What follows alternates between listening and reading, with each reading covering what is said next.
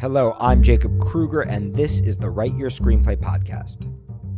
On this podcast, rather than looking at movies in terms of two thumbs up or two thumbs down, loved it or hated it, we look at them in terms of what we can learn from them as screenwriters. We look at good movies and bad movies, movies that we loved and movies that we hated. And this week, we're going to be talking about Star Wars: The Force Awakens. Now, whether you are one of the many who loved The Force Awakens and saw it again and again, or whether you're one of the disappointed ones who were frustrated with the rehashed scenes and the safe choices of the movie, there is no doubt that there is a ton that you can learn from this film as a screenwriter, particularly when it comes to rewriting your screenplay. As I was watching Star Wars: The Force Awakens, it occurred to me, in many ways, this movie is just a rewrite. It's a rewrite of the first Star Wars, A New Hope, of The Empire Strikes Back, and with just a little bit of Return of the Jedi splashed in there for good measure. And like any effective rewrite, the structure and the approach of The Force Awakens really focuses on two vital comp- two vital concepts, compression and amplification. Compression begins with identifying the very best elements of your early draft and cutting out all the boring, average, or even the good stuff in between so that you're left with only the very best of the best. And amplification is about turning up the volume on those vital elements, visualizing them even more closely, exploring them even more deeply, and pushing them even further than you knew that they could go. On a creative level, this brings the essence of your script to the surface, allowing you to get right to the heart of what really matters, without distracting yourself or distracting your audience with all that crappy stuff in between. On a commercial level, this makes every page a heck of a lot more compelling to read and worthy of the thousands or hundreds of thousands or even millions of dollars that it's going to take a producer to shoot each line that you write. But most importantly, on a story level, this means that you can tell more of your story faster.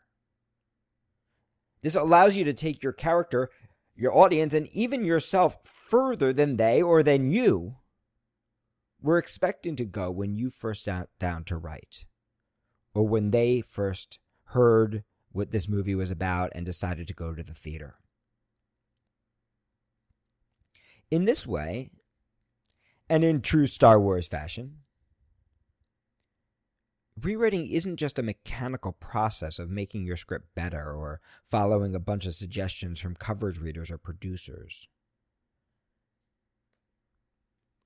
It's also a spiritual journey towards connecting with yourself and with your voice as a writer. It's interesting that The Force Awakens came to theaters just as we were talking about the concept of the engine of so many successful T V series on this podcast. Because every movie also has an engine. And once you've identified that engine, both structurally and thematically, the process of compression and amplification and revision becomes much easier. It's a search for that sweet spot, where it still feels like the same movie, even as it changes, deepens, pushes, and surprises. So it's fitting that, after originally embarking on a different path with Michael Arndt, the writer of Little Miss Sunshine, that Disney brought in Lawrence Kasdan, the original writer of The Empire Strikes Back and Return of the Jedi, to bring their mega franchise to the promised land. Because if anyone understood the engine of Star Wars, Lawrence Kasdan was the guy. And if you're one of the disgruntled who were hoping that a guy like Kasdan was going to deliver something revolutionary in The Force Awakens, the way he did in his sequels to the original Star Wars, you need to think for a moment where Disney was coming from. They just spent over four billion dollars to acquire the rights to Star Wars from George Lucas. They were building theme parks, video games, redoing Disney World. But they had a problem. Because despite the financial success of the last three installments, there was a pretty much universal agreement that those movies sucked. Much like a young writer showing their script for the first time to a producer, they had one chance to prove to the world what a post-Lucas Star Wars could look like. And if they messed it up and lost the trust of their audience, the truth was they were going to have a dying franchise on their hands. And they were never going to make back that four billion dollars or any of the other investment that they had made. They had tried to go down a road of something new with Michael Arndt and for whatever reason weren't happy with what they got.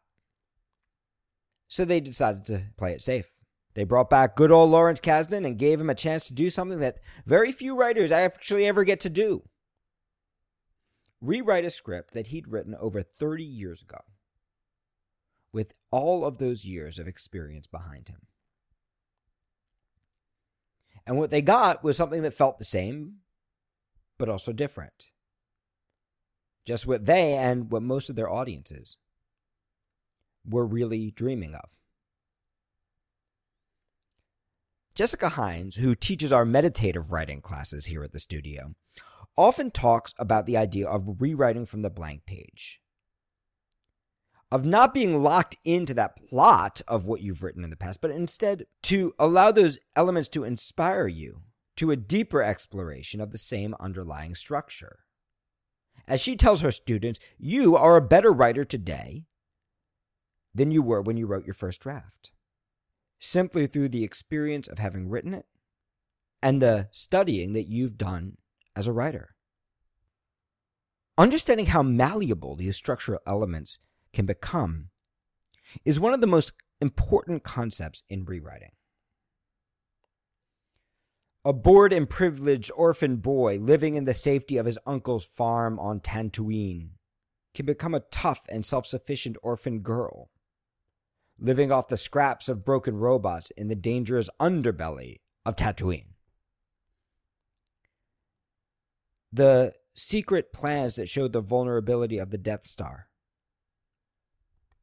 can become the secret plans that show the location of Luke Skywalker. The death of Obi-Wan Kenobi at the hands of Darth Vader can become the death of Han Solo at the hands of his own son. And on and on and on. Having invested our own four billion dollars of passion and sweat and tears and hours into an early draft, we don't want to just throw everything out the window in search of something new. We want to be building on the infrastructure that we've established, tapping into the hidden engine that drew us to the project in the first place and made it matter for us. But we also don't want to be trapped by our old decisions. We want to give ourselves the freedom to dig deeper, to amplify, to reimagine, even as we hold on to those elements that matter most to us. So how do you know what to let go of and what to hold on to? What to amplify, what to compress, and what to simply abandon as you rewrite a screenplay?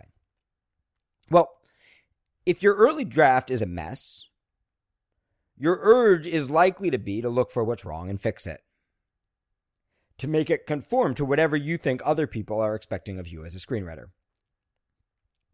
But that's not going to lead you to great writing, and it's not going to lead you to the kind of script that breaks you into the business and inspires people's passion. It's going to lead you to boring writing, and the kind of script that, best case scenario, people might admit is pretty professional, but nobody's actually going to want to make. To get the kind of rewrite that inspires some passion in your reader, that makes a producer say, I have to make this, you don't start by thinking about what is wrong. You start by thinking about what is right. You start by thinking about what the movie is really about, and then identifying, in relation to that theme, what is truly great, even in the worst draft of your screenplay. No matter how brilliant or how terrible your early draft may be, if you're going to build, you've got to know what you're building upon. You look for the things you love, the things that move you or make you laugh, the things that look, feel, or sound truthful to you, the things that make you say, this is the movie. These are the things that you are going to build around, the structural elements that you're going to play with, shape, deepen, and explore, the aspects of your story around which you're going to build your hook, your character's journey, and your success as a writer. Over Christmas, I was up in Boston visiting my nieces, Clara and Mia, who are eight and ten years old, and like any respectable American children, are Star Wars fanatics. But when we put on the original Star Wars, it turned out that Mia had a litany of complaints. This is my least favorite Star Wars. It's so boring. Nothing happens. Isn't that interesting? We're talking about one of the greatest and still most successful movies of all time. But we're also talking about a movie that moves at a seventies pace. As a child of her generation, Mia's been trained by Hollywood to believe that movies happen now, now, now, faster, faster, faster. And it would seem that Lawrence Kasdan agrees with her, because just look at what he manages to do with this rewrite. He essentially squeezes all of Star Wars and most of The Empire Strikes Back into one movie. He's moving at nearly twice the speed of his own earlier scripts, and the amazing thing is, it doesn't feel like anything was lost. This is the power of compression. And it will work in your movie as well. If you've written something great, it will allow you to make it better. And if you've written something messy, it will allow you to clear out all the clutter and see where the heart, the theme, and the engine of your movie really lie. If Lawrence Kasdan can do all of Star Wars and most of Empire Strikes Back in one screenplay, just think of how far you can push your story. How much room you actually have to explore and deepen your structure. When things happen fast, your characters get to go on huge journeys that grab our attention and defy our expectations. And with this comes a natural form of amplification. There are two ways to amplify your scenes. The one is to use compression to cut away the extra stuff that acts like insulation around a live wire, cutting us off from the full power of what lies beneath. And the other is by using the space that compression opens up to explore each moment, the themes and the structure of your movie, more deeply. Asking yourself, if this is true, what else is true? And this is one of the areas where The Force Awakens was most successful as a rewrite. Because for all the chatter about it's just the same movie, the truth is, Kasdan's actually deepened many of the best elements of the original Star Wars by going back to the themes that made it matter in the first place. He started with one of the weakest elements of his original scripts, the Stormtroopers, whom we can probably all agree are the least intimidating fighting force in the galaxy. You may have had nightmares about Darth Vader as a child, but you certainly didn't have any Stormtrooper nightmares. In the history of Star Wars, no Stormtrooper has ever successfully shot anything, or done anything but say yes to Obi-Wan Kenobi or die. So Kasdan started to amplify, to look more closely at what the Stormtroopers could actually be, to step into their world and wonder, what would it be like to be one of them? And ask himself, what if Stormtroopers were not just a dehumanized army? What if they were real people? What if the Force was in them too? What if one of them started to realize it? Similarly, Kasdan started to amplify, re-examine, and deepen one of the most successful elements of the original episodes, the Force itself. We're told by Obi-Wan in Star Wars that the Force flows through all of us and connects everything in the universe. And yet, in those early episodes, it seems that the only people who actually have access to the Force are the descendants of Anakin Skywalker. So Kasdan asks himself, if the Force really flows through all of us, then there must be a way that all of us can access it, even if we don't yet have the proper training to harness it effectively. So what if it wasn't solely confined to the Skywalker clan? What if it could awaken in anyone? And there he found not only a title and a new element to the structure, but also an even more powerful underlying theme, one that's not imposed upon the rewrite, but growing naturally out of what was already most successful. People come to the movies in search of a feeling. When they see a sequel, they may want the story to be different, but they want to leave feeling the same. They want to recapture the feeling of the original experience. And this is what the best sequels deliver, whether it's The Empire Strikes Back, The Godfather Part Two, or The Dark Knight. Many young writers mistake this concept as a need to manipulate the audience, trying to make them cry or make them laugh. But the chances are, early in your career, your craft isn't yet at a level where you can effectively manipulate an audience. And even if you could, external manipulation like this rarely delivers a great script. Just, just like in real life. You know that guy who's trying too hard to be funny at the party? He doesn't actually make you laugh. He just makes you want to escape. In great scripts and great rewrites, this feeling grows organically from the personal themes the writer is truly wrestling with as they write the story. If you want to make them cry, don't try to make them cry. Try to make yourself cry. If you want them to laugh, try to make yourself laugh. In Star Wars terms, it's not the technology of writing that lets you blow up the Death Star. It's the force inside of you. The unique voice that comes from getting more of you into your rewrite. And you can see this in the difference between episodes four, five, and six of Star Wars, the original episodes, and the more recent episodes one, two, and three.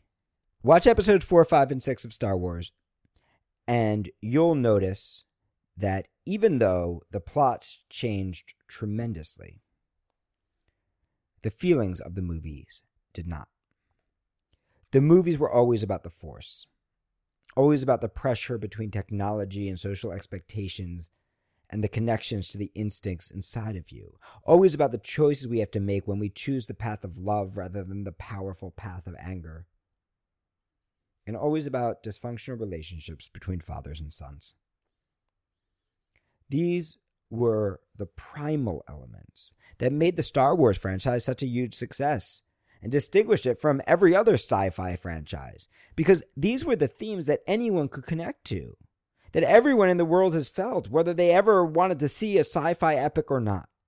But if you look at episodes one, two, and three of Star Wars, you'll notice a huge tonal disparity, a total difference in the feeling of these movies.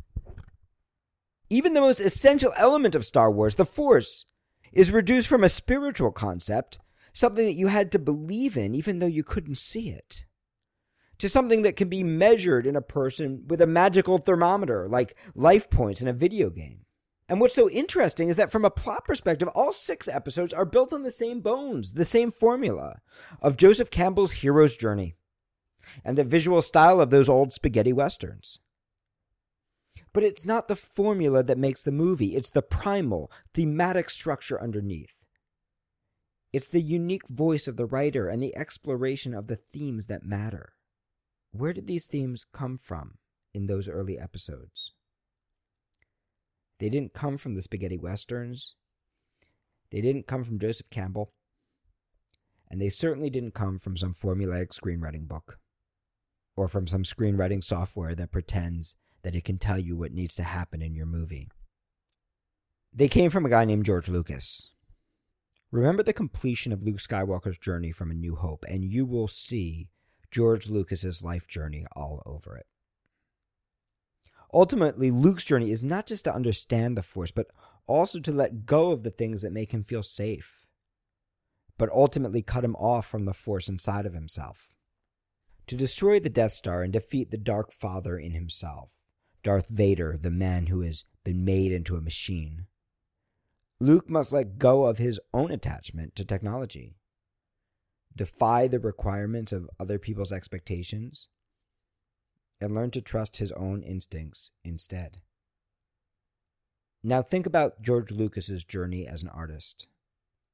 This is the brilliant director who would end up abandoning the camera for most of his career to focus instead on selling toys and building a technology company called T H X. This is the artist who would end up re-editing his own greatest works, bloating them with C G I sequences that did the exact opposite of compression and amplification, like we saw in Larry Kasdan's script, but instead undercut his purest instincts and his most successful choices. This is the artist who would go from creating Yoda to creating Jar Jar Binks, the world's most hollow C G I character. This is the artist who would go from being inspired by Joseph Campbell to seek the hero's journey in himself, to becoming a slave to Joseph Campbell's structure, applying the same technological formula to his last three movies without the emotional essence underneath. This is the artist who would reduce his own greatest creation, the Force, to something that could be measured with technology. This is an artist who, as a young man, was truly wrestling with two parts of himself in a brilliant screenplay called Star Wars, and for whom one might say one side was ultimately killed by the other, just as Anakin Skywalker was killed by Darth Vader. And you can see the difference between the first three movies and the second three. Ultimately, as writers and as rewriters, we all have that battle inside of us. A battle between the art and the craft of writing. The part of us that wants the power of success and the part of us that knows that the only route that will lead us there comes through trusting our voice. Ultimately, it's not about killing off one side in favor of the other, but learning how to develop them both in harmony so that they can dance together rather than fighting. I hope that you enjoyed this podcast. If you'd like to study with me here in New York City, live online, in our ProTrack one-on-one mentorship program, or in our international retreats, please check out my website, w w w dot write your screenplay dot com.